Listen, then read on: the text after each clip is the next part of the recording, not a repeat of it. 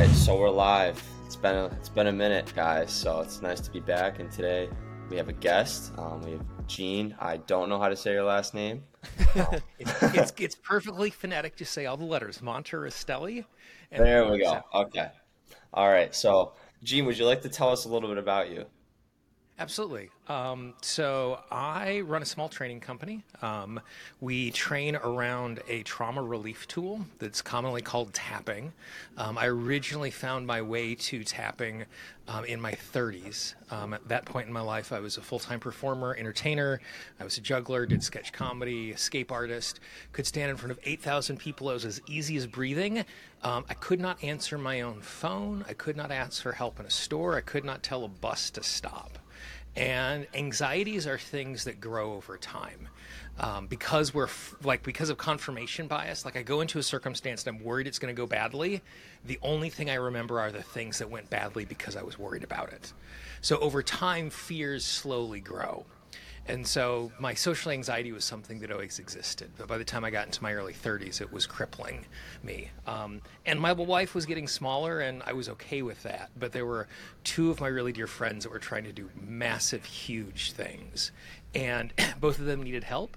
And I promised to help them, which meant I promised to make phone calls for them, and I did not make those phone calls. And I started sabotaging my friends' dreams. And that was kind of my rock bottom moment to deal with my social anxiety. So I found my way to this wacky thing called tapping. Um, I did the scariest thing I could imagine at that point in my life, which was online dating.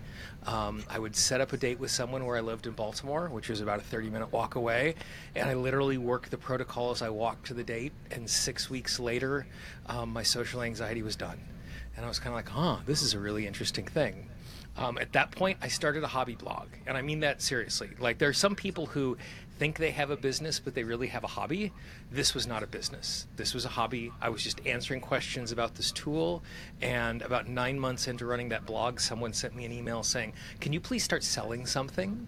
Um, six months later, I got an email from someone saying, Do you do phone sessions? I really like your style. And I'm like, Oh, right. This is a business.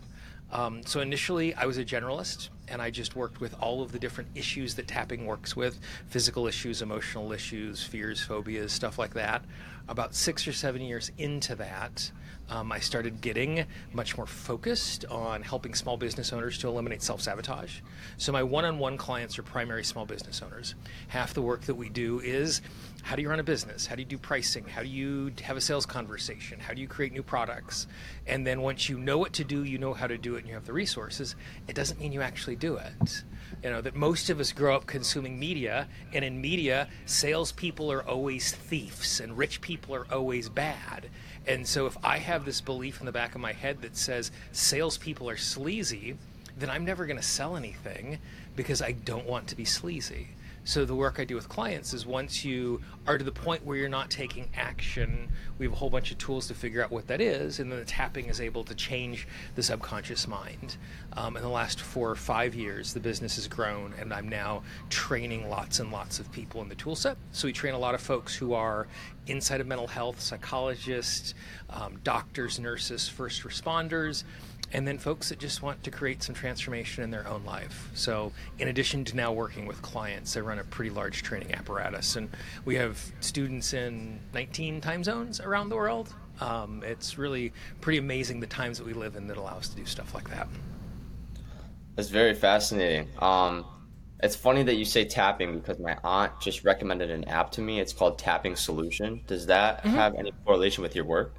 One hundred percent. Yeah, that's that's that's run by um, Nick, Jessica, and Alex Ortner, three siblings who run the Tapping Solution, um, and so they 14 or 15 years ago did a documentary called Try It on Anything that then got renamed The Tapping Solution that was just talking about tapping in the world. And so the their organization, they're friends of mine, they're just up in Connecticut from where I am. Um, they do a lot of work in kind of bringing it to the mass population. So, like an application like that, which has hundreds of thousands of folks on it, it's just really easy if you're new to it. You can literally just go, I'm worried about this, and you hit play, and it guides you through what you're doing. Interesting. So, so what's kind of like a breakdown of tapping? I guess is it some sort of meditation, a practice of mindfulness? Yeah, so it's actually mechanical. And what I mean by mechanical is there's a physical change in the body. So there is a mechanism in aspirin. Like it's like you take an aspirin, I take an aspirin, assuming that we are both biologically typical and don't have an alert, uh, any sort of allergy sensation to aspirin. It does the same thing in your body as it does in my body. There's a mechanic to it. When you are angry, your body produces a very specific set of biochemical reactions, and mine does the exact same thing. And so, tapping, by stimulating these points, where it came from was um, in the early 80s, they started wanting to do um, studies of acupuncture to see if it was actually useful. And the scientific studies found that not only was acupuncture useful for pain management, it also worked on phobias um, and depression. And so there's a psychologist by the name of Roger Callahan who had read these studies, didn't want to go to acupuncture school. Um, because he was in San Diego, his office was the pool house. Um, he had a new client who had a water phobia that was so severe she could not shower. And so um, it's a little rough when you are going to see your psychologist and you have to walk by the thing that you are afraid of. It's kind of like if you were afraid of snakes and you had to walk through a snake pit to see your therapist. And so she showed up and she reported that she was feeling really nervous in her stomach.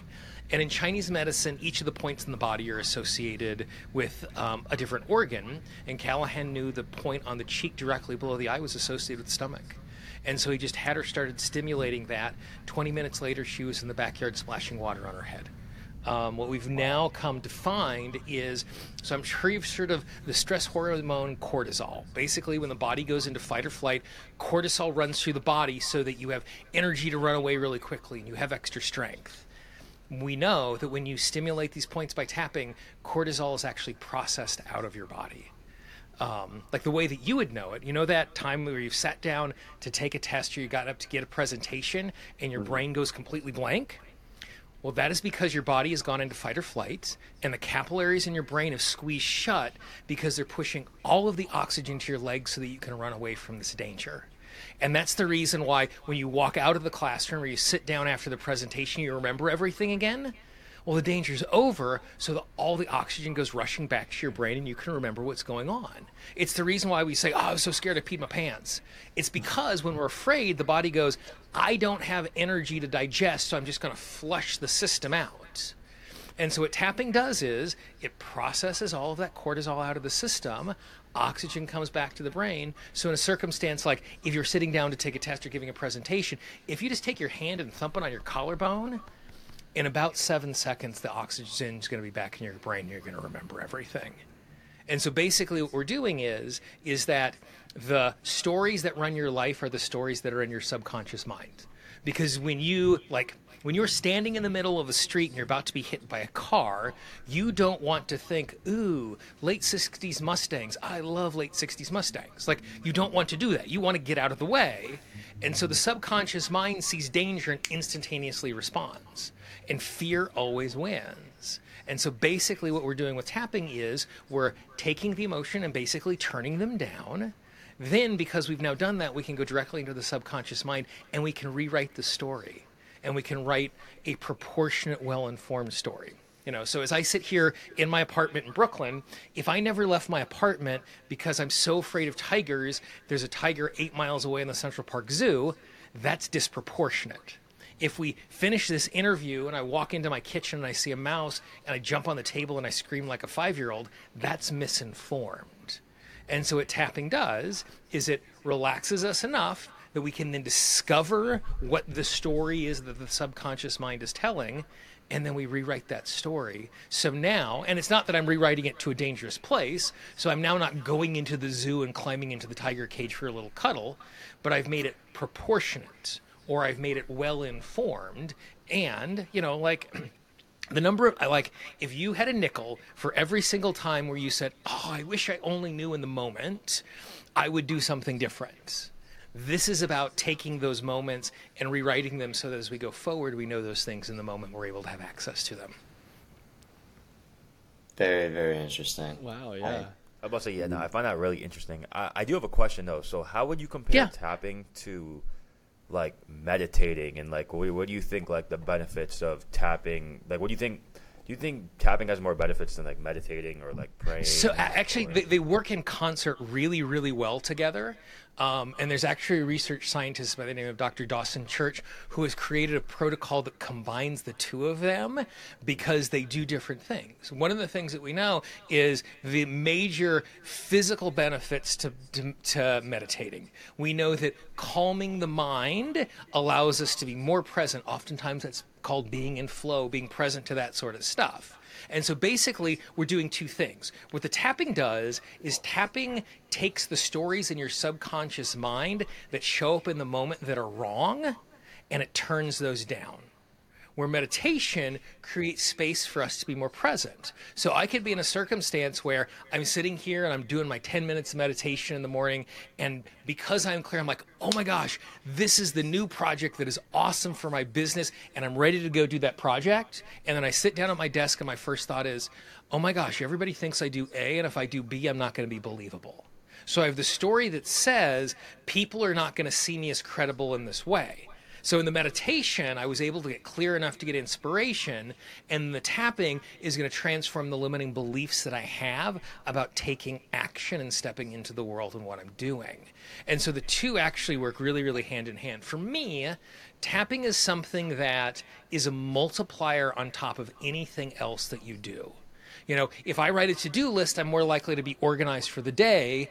And then if I take the tapping and I tap on any fear I have about on any of the tasks on the to do list, the to do list now becomes more effective because I actually do the most important stuff if I'm in a circumstance where I um, am struggling, like, so with the work that I do, I use stuff from hypnosis and NLP and parts mediation and all of these other tools that we're using to uncover and figure out what's going on. You know, the next time you're in a circumstance where you're feeling nervous and you don't exactly know what's going on, just tune into the butterflies in your stomach and go, hey, butterflies, what are you afraid of? And just because you're giving yourself a half a step of disassociation, the subconscious mind's going to go, hey, blah, blah, blah, blah, blah and then we use tapping to relieve or transform that. And so it's something that works in concert. So the, the way I think about it is if you have something in your life that works, if you add tapping to it, you're going to multiply whatever those effects are. It's a great multiplier for whatever tool is working for you. And then the other thing is, you know, is one better than the other? For me, the only question that matters is how's it working for you? You know, if you are on a diet where you're eating sticks of butter and eating grapefruit and it's making you feel awesome, great, go with God. If that's what works with you, works for you. It's probably not how I'm going to be eating. And so it's really about not the right or the wrong way. There are things that are that are scientifically proven as useful, but at the end of the day, we need to find a tool set that works for you as you're engaging with it. So it works amazingly in concert with that. No, yeah, that's very cool. I just had a quick question too. So would you say for tapping, for instance, would you do it like practically like before you go to bed, in the morning, right when you wake up, sort of like a substitute yeah. for meditation? Or yeah. would you say right when those fears kick in, people can have that tapping to sort of, you know, reprogram reprogram yeah. them and calm them down in the present moment? So yep. that's yeah. Just... Yeah. So there are three primary applications for me when I'm tapping. Gotcha. Number one is what we would, we would, technically call down regulating your emotions, like just calming yourself down in the moment. So yeah. we're feel like feeling overwhelmed, feeling scared, feeling stressed, whatever. So on a day that I have a deadline coming up, I probably tap for overwhelm between every single task. Because for me, what happens is I look at my to do list and it's like, oh my gosh, I have all these things to do in the next four and a half hours. I tap, I feel calm. The moment I start the next activity, for me, I'm so engaged in the task, I'm not thinking of anything else. The world melts away. I finish the task. I look at the to do list and now there's 18 things left on the to do list. And it's like, oh, the overwhelm comes back again. So, way number one for me is dealing with whatever is coming up in the moment. Way number two is at the beginning of the day or at the end of the day to relax myself and to set myself up. So, like you said, at the end of the day, it is a great way to unwind and relax. At the beginning of the day, that example I gave you with my to do list is what I do every single morning. I write my to do list and I imagine each of the tasks, and if I have any resistance to it, I tap on those things. And then the third way I do it is I typically set time aside at least once a week, oftentimes twice a week. It's usually Tuesday af- Tuesday after work and Saturday afternoon, where I sit down and I work on something really really big.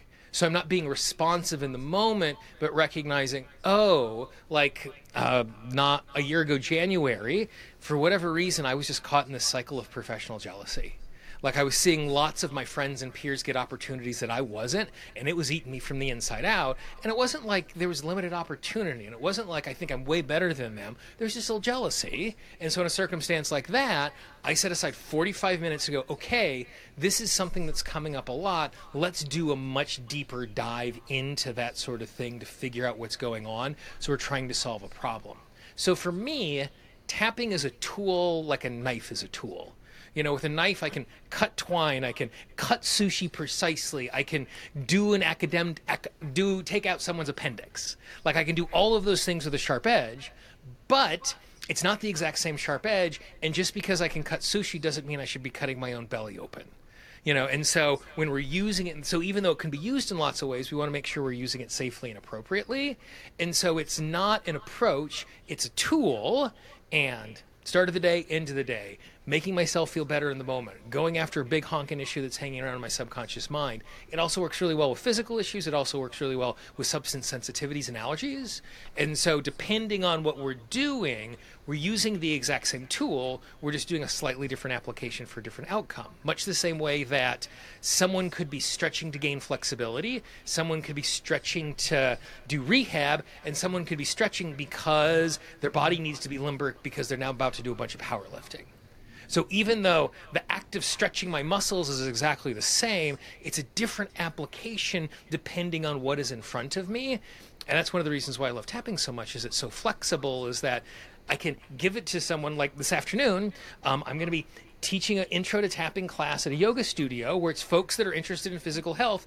And all we're going to be doing is exactly what you're talking about there, Brett. Beginning of the day, end of the day, how do we do that? And that's all we're going to cover in the class to kind of add to what's going on, where I'm going to spend two hours this afternoon with my tapping students where we're just going to be talking about four ways of using tapping to strengthen relationships. So it's a two hour conversation where I'm just teaching three small tools, but it's with people who are well engaged. Some of them are practitioners. And so we get this huge amount of flexibility in the way that we can apply it. Very, very cool. I think and it's yes, and, and, yes, it does sound too good to be true, and that is something that I think regularly as well. Like that's one of the things in our media literacy that when something sounds too good to be true, we need to be asking questions, and it really does sound ridiculous a lot of the time. Well, I've never heard anything like it, but it's funny that you mentioned yoga because that was kind of the one thing that I thought united the the physical spirit with the mental, and mm-hmm. that was a good way of releasing stress hormones and now i mean combining that with the tapping yeah. solutions that, that you have presented. I think that's a really cool thing. Um, I I feel when people are stressed, it's not even just the the mental burden they feel; it's the the body experience. Everything feels tense. Everybody's very agitated, and I mean, it feels almost like you've just strained a muscle. So I get my pain in my neck, and I get it in my shoulders. Is there? I, I feel that's a common place. Is there a Hold on, recommendation for where to tap? Sorry, breast so camera. actually, yeah, it's it's actually. I'm going to teach you something that's really really simple, and as you're listening along, you can do this as well. Just take your five fingertips and just make a little ring around the rosy around your belly button. So you're just pressing it onto your stomach like this with your five fingertips, and as you're there, just slowly with all five fingertips, just tap up your midline, kind of like you're drawing a line up the middle of yourself. And you're just tapping like you're trying to get someone's attention. And then when you get to the collarbone, just go back and forth. So basically, imagine just drawing a giant T on the front of your body. And then after going back three or four times, and you just go right back down the midline. And as you do that, can you just feel your body relaxing? I do. I feel it in my scapula. I feel in my scapula, my traps, and around my neck being yeah. a lot more relaxed. This is really cool. Yeah. You guys should try it. It, it, really again you're just drawing a giant t just imagine you're wearing an old letterman sweater with a giant t in the front you're just chasing tracing that t with your hands so again next time you give a presentation next time you sit down to take a test and you'll just see in six or seven seconds how much more relaxed your body is.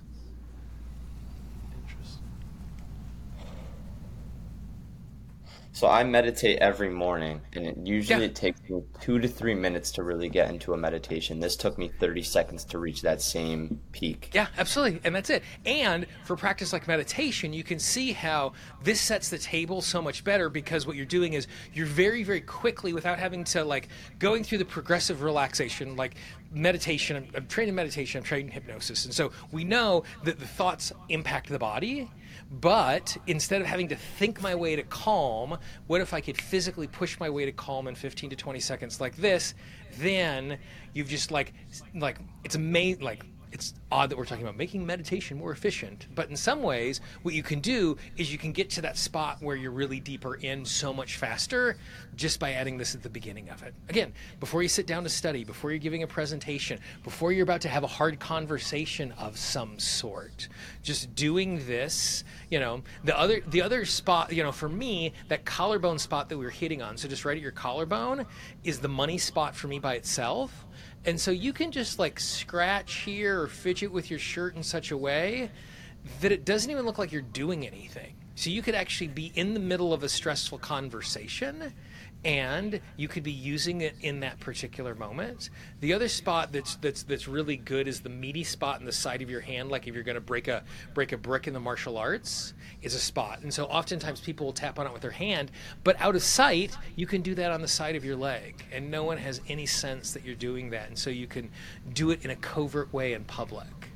Um, my father, it's really good for physical stuff. My father is in his late 70s, and he. Um, he still officiates high school sports. And so I taught him how to covertly tap in the middle of a game where no one can tell he's doing it because there's so many points that you can get to on the body that just look like what you would normally doing in the course of the day to just sneak it in there so you're able to he's able to take care of an acre of pain in the middle of the game without the kids having any idea that's what's happening and without having to stop the game. That's that's really really cool. I love my favorite thing about tapping um, that I've learned so far is that you can do it anywhere, any place, anytime. It's free, obviously, because it's your body, so it's not gonna pay anything. So it's really really really cool.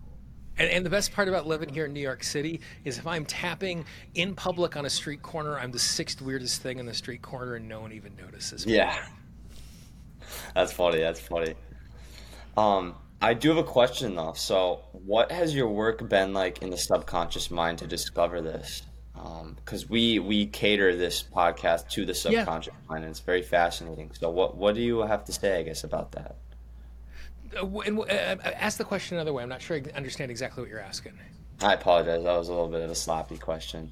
Um, what has your work been like in the subconscious mind leading up to this discovery of the tapping? So, like, were you able to depict, oh, my body's tensing up. This is a trigger because I'm actually feeling this way. Oh yeah, no, I, yeah, it was. I, I mean, I. I was, a, I, yeah, I was aware of a mind-body experience before this. My an actual, my initial introduction to all of this as a because I was a performer is um, I, I I got certified in hypnosis for stage hypnosis, and all of the guys that I had talked to who were professionals said, "Go get a clinical certification," because like you could, like if, if we stayed on the line for an extra 30 minutes, I could teach you guys how to hypnotize someone. Like putting someone in a trance is not a difficult thing to do.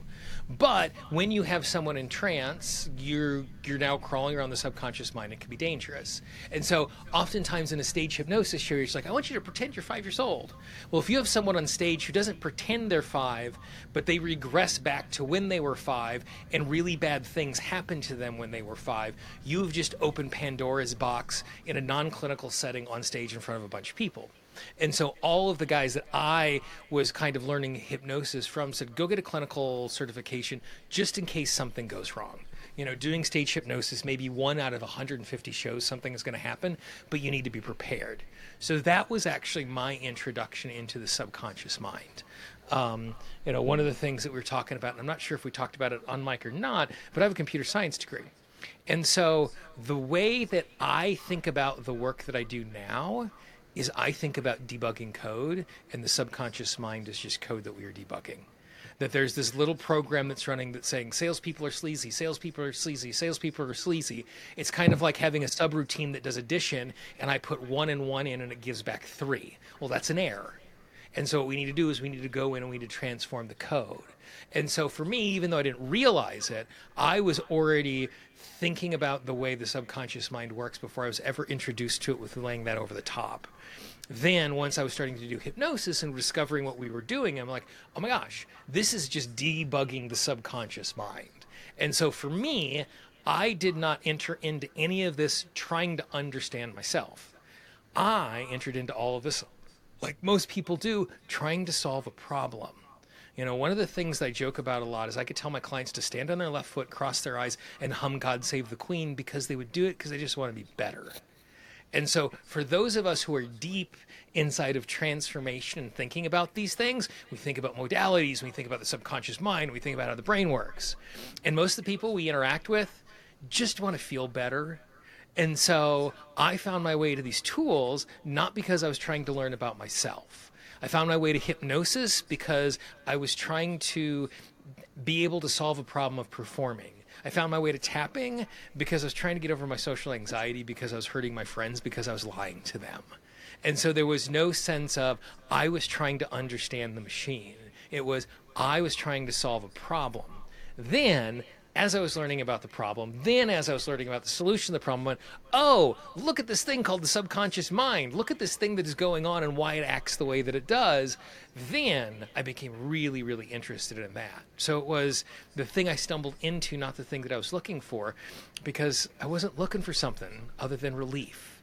And so often, and I think this is just useful for all of us who are like, like in the beginning of my career, the number of people I talked out of tapping because I was so excited about the tool set, I just ran them over and they were just kind of like slowly backing away, like, don't make eye contact, leave the crazy man alone.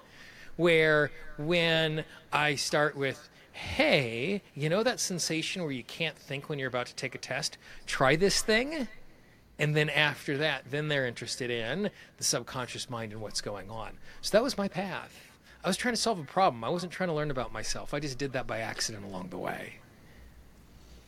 Really cool. I mean, that's kind of the same philosophy that we all have had. Um, we we kind of just began learning about the subconscious mind with our own experiences and then how we yeah. overcame those experiences. So I think that's really really cool that you know that was kind of how it was for you. And I mean, it's typical for the everyday person in life to to kind of just not really know about the. I mean the subconscious mind and even tapping or any kind of alternatives that can serve that. So I think it's really, really awesome that you were able to discover that through your own experiences and help other people. Uh, I do have another question. So, so with meditation and you know tapping, so I know obviously for meditation that you have to be very still. But my question to you is, can you use tapping to kind of boost that meditation and get to like a peak faster?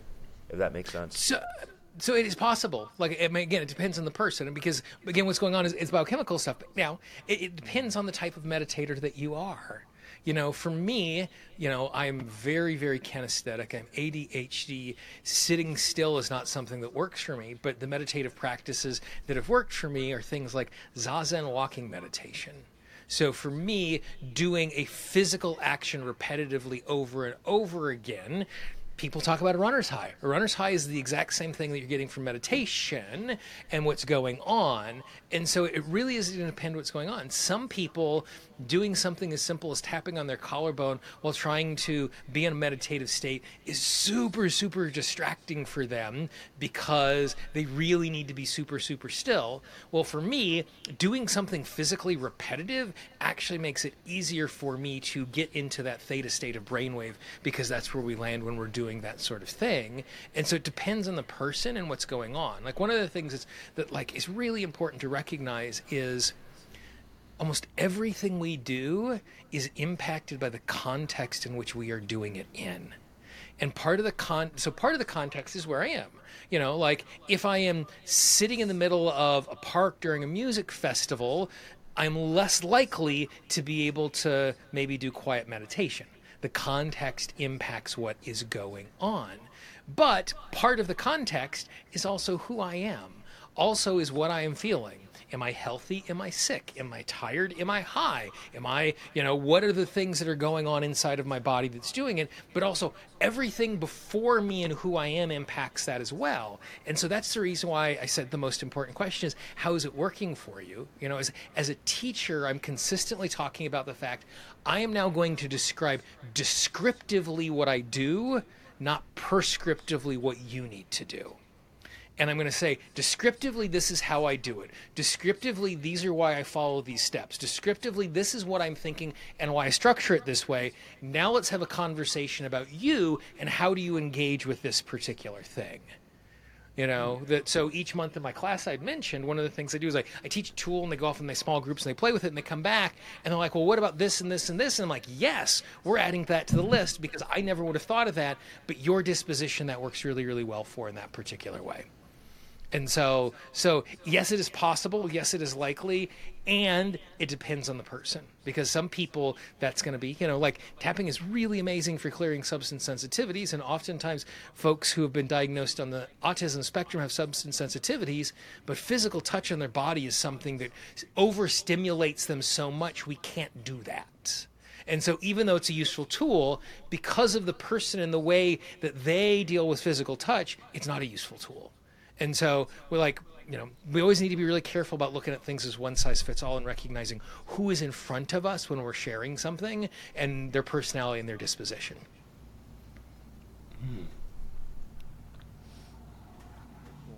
I like that. It's like um it'd be a perfect team building exercise, I feel. It's so say cuz Miles um Miles you're are you still doing the camp right now? Are you still doing the camp? Uh, yeah. Well, I got one more day on Tuesday, and that's it. So Miles was doing a camp and he was training um, college athletes, and I feel like this is something that would be really, really interesting to to facilitate around a group of athletes, say after a loss, where everybody's. It's, it's, great after a loss. It's great before a game. Um, yeah. who was it? I think it was in 2001, 2002. Maybe it was 11, 12. Um, they were back-to-back NCAA baseball champions, men baseball Division One champions, who were active tappers. So there was actually, and so you'll see it more and more. Um, there are just because of like who I know my friends' clients are. There are a number of professional athletes who you know who regularly use tapping as part of their preparation and taking care of stuff after events. Really, really cool. Um, and I, I have, again, I have another friend who trains traders and poker players. The exact same thing. So folks that do day trading and folks for poker players. Again, mindset, being present, not having a bad beat or a loss stick with you, and that sort of stuff. One hundred percent. It's super useful in that arena as well. Something really cool about the people who do that. There, there's something unique about their subconscious because it's it's almost like a infinite filter, but of a different kind of filter. So I picture the subconscious mind as a filtration device, kind of like it consumes everything that the conscious is telling it. So mm-hmm. if you are in a situation with high stress, if you are in a situation dealing with um, relived trauma, your subconscious filter is going to be buffering a lot, and you need something to help dilute everything in that to help it flow. This is something that I really feel can help things flow and especially in people like that, athletes. If this is working for somebody like that, dealing and being present and dealing with a high stressful situation, like um, like a champion um, baseball player, like a champion collegiate basketball player having uh, a big game, and they're able to just you know because the stage is big. They're in college or a Division One athlete. That's a much bigger game than somebody who's in like sixth grade playing a soccer tournament. But still, that can work for somebody then, and then they build the habit so when they get to that point or they get to a professional level, it's something that helps regulate them a lot more. So it, it, it's very healthy. I mean, picture it. If somebody's going to be eating healthy as a child, they're doing it to set their future up.